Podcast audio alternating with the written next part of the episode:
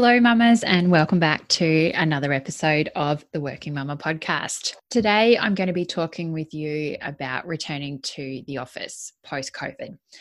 COVID came upon us like a barrel of bricks that we never have expected.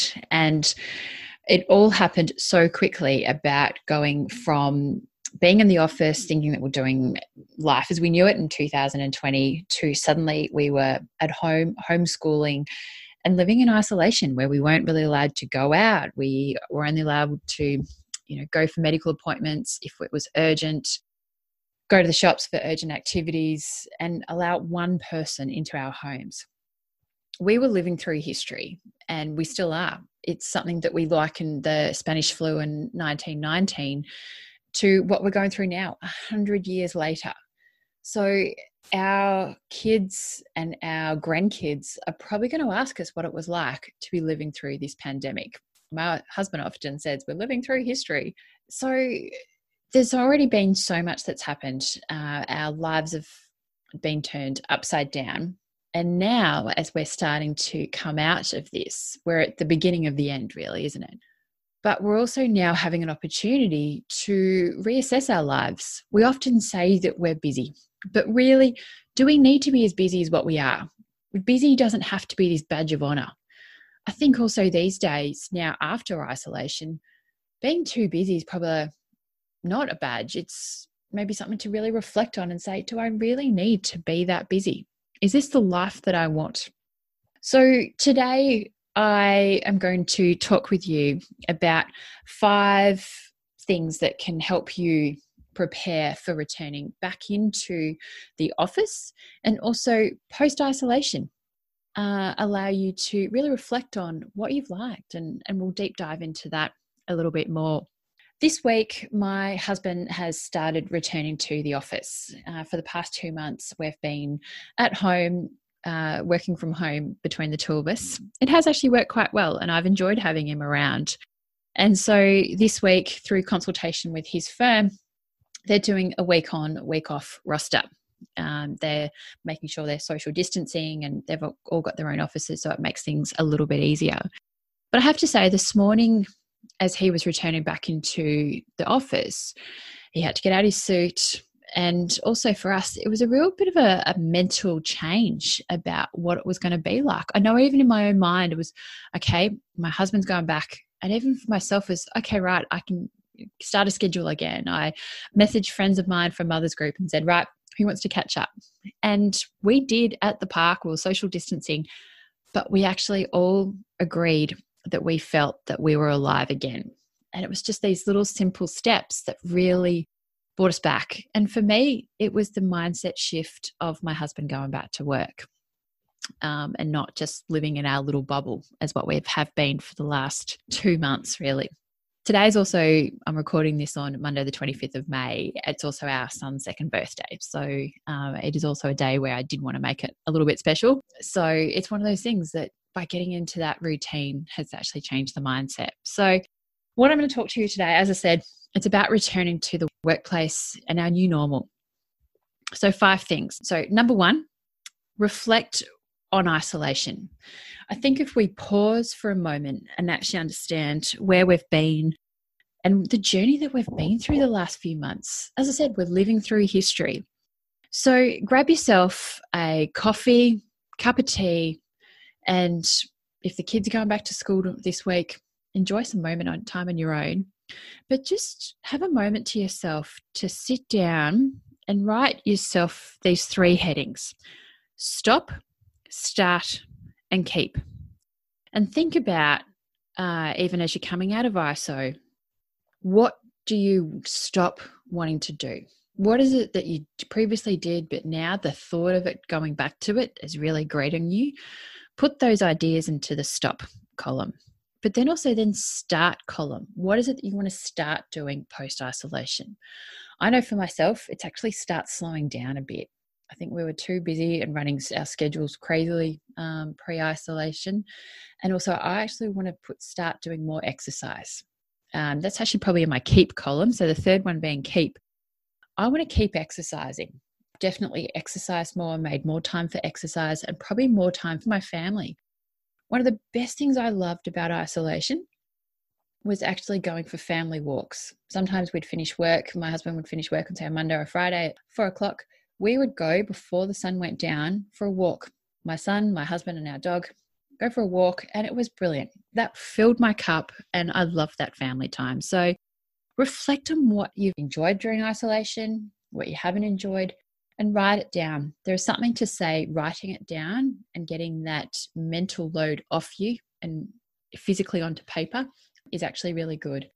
And even if you enjoy that practice, write a journal. Make journaling part of an activity every, every day or once a week just to get those thoughts out of your mind. Number one, reflect on isolation and take it as an opportunity to reset.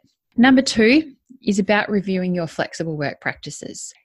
I know a lot of people have enjoyed working from home, and flexible work uh, has many different facets to it. It's not just about working from home. And I've got a podcast coming up in a couple of weeks about uh, flexible work. And with this as well, it's about that renegotiation, coming back in and renegotiating your flexible work practices.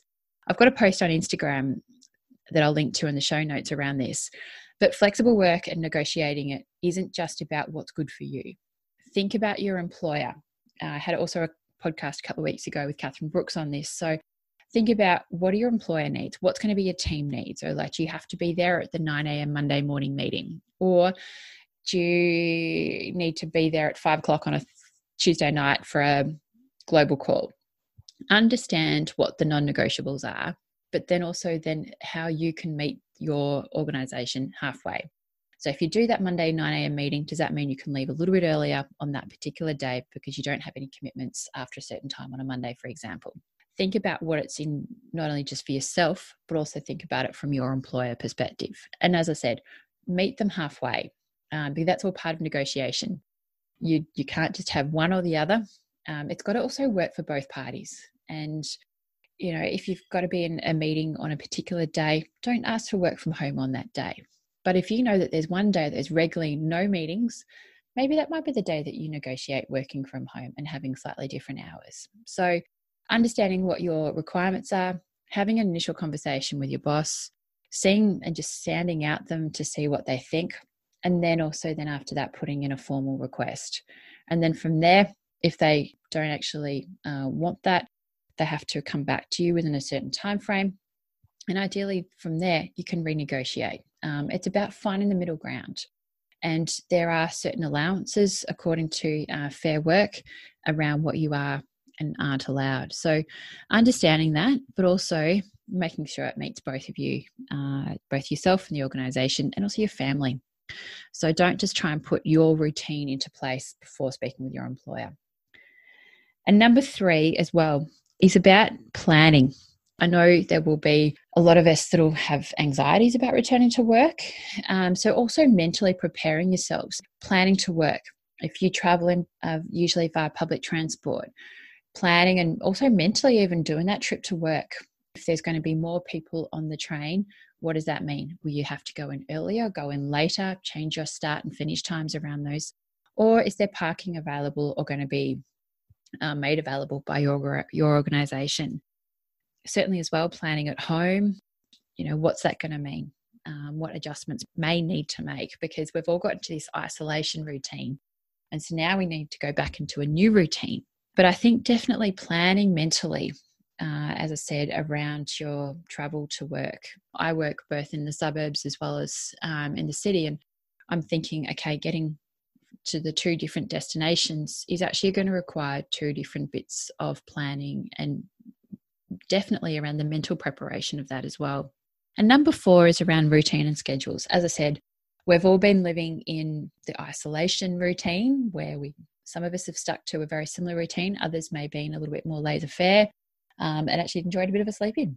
And you know what? I've been in probably that laissez faire of just a small little bit of sleep in because we don't have to get up and do the mad rush in the morning to be able to do the commute to work and, and like all the other activities uh, we've been more focused on being able to then get our son to childcare. He has been later than what he has normally, but we've had that flexibility. Uh, so we, because of being working from home and you know five minutes from where our childcare is, but getting back into that routine and schedule.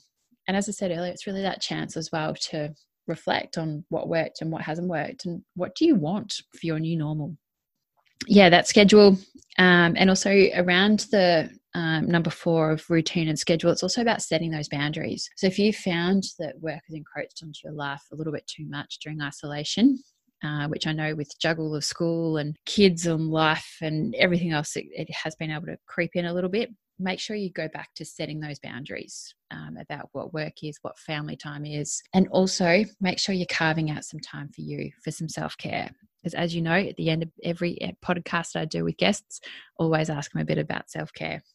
And I know that number five is going to be a big one for a lot of people, and rightly so. So, number five for me is about actually understanding the office and being prepared for that because and asking your office what are they doing?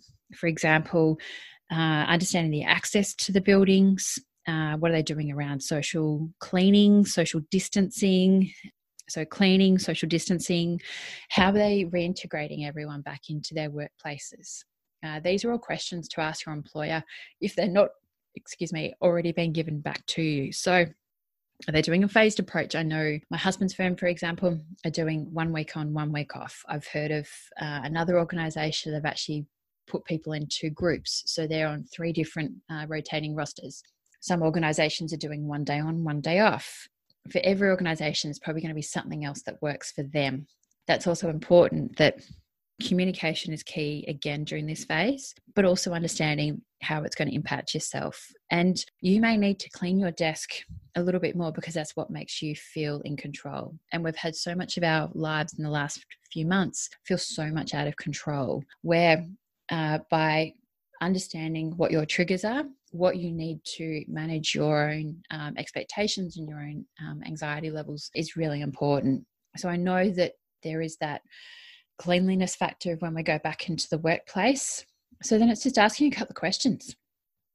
Um, what's it going to be like in the kitchen? Are they going to have kitchens even open? Um, can you bring in food? Where are you going to store it? And you may choose to wear gloves um, in those areas. You may also choose to wear a mask. It's entirely up to you and understanding how your organization is going to work and their practices, um, even around meeting rooms. You may not feel, if it's a relatively small meeting room, of having so many people in the room, if there there are re- requirements.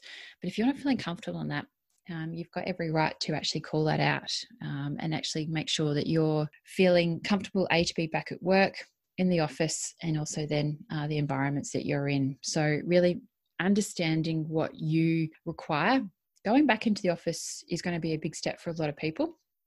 So, even reflecting before you go back in, what is it that your own internal expectations are of your workplace? And if they're not being met, work out ways um, about how they can be met so you have an element of control in your workplace uh, when you return.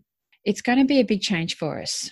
It already was when we went from you know, pre isolation into isolation, into lockdown for an unknown period of time. And as we're coming back out of it, it's a great opportunity to reassess the lives that we live, how quick they are, the routines that we have, the flexible work schedules, and the office environment that we have. So, just to recap, the five uh, components around just considerations around returning to work are number one, reflecting on isolation the stop, start, keep.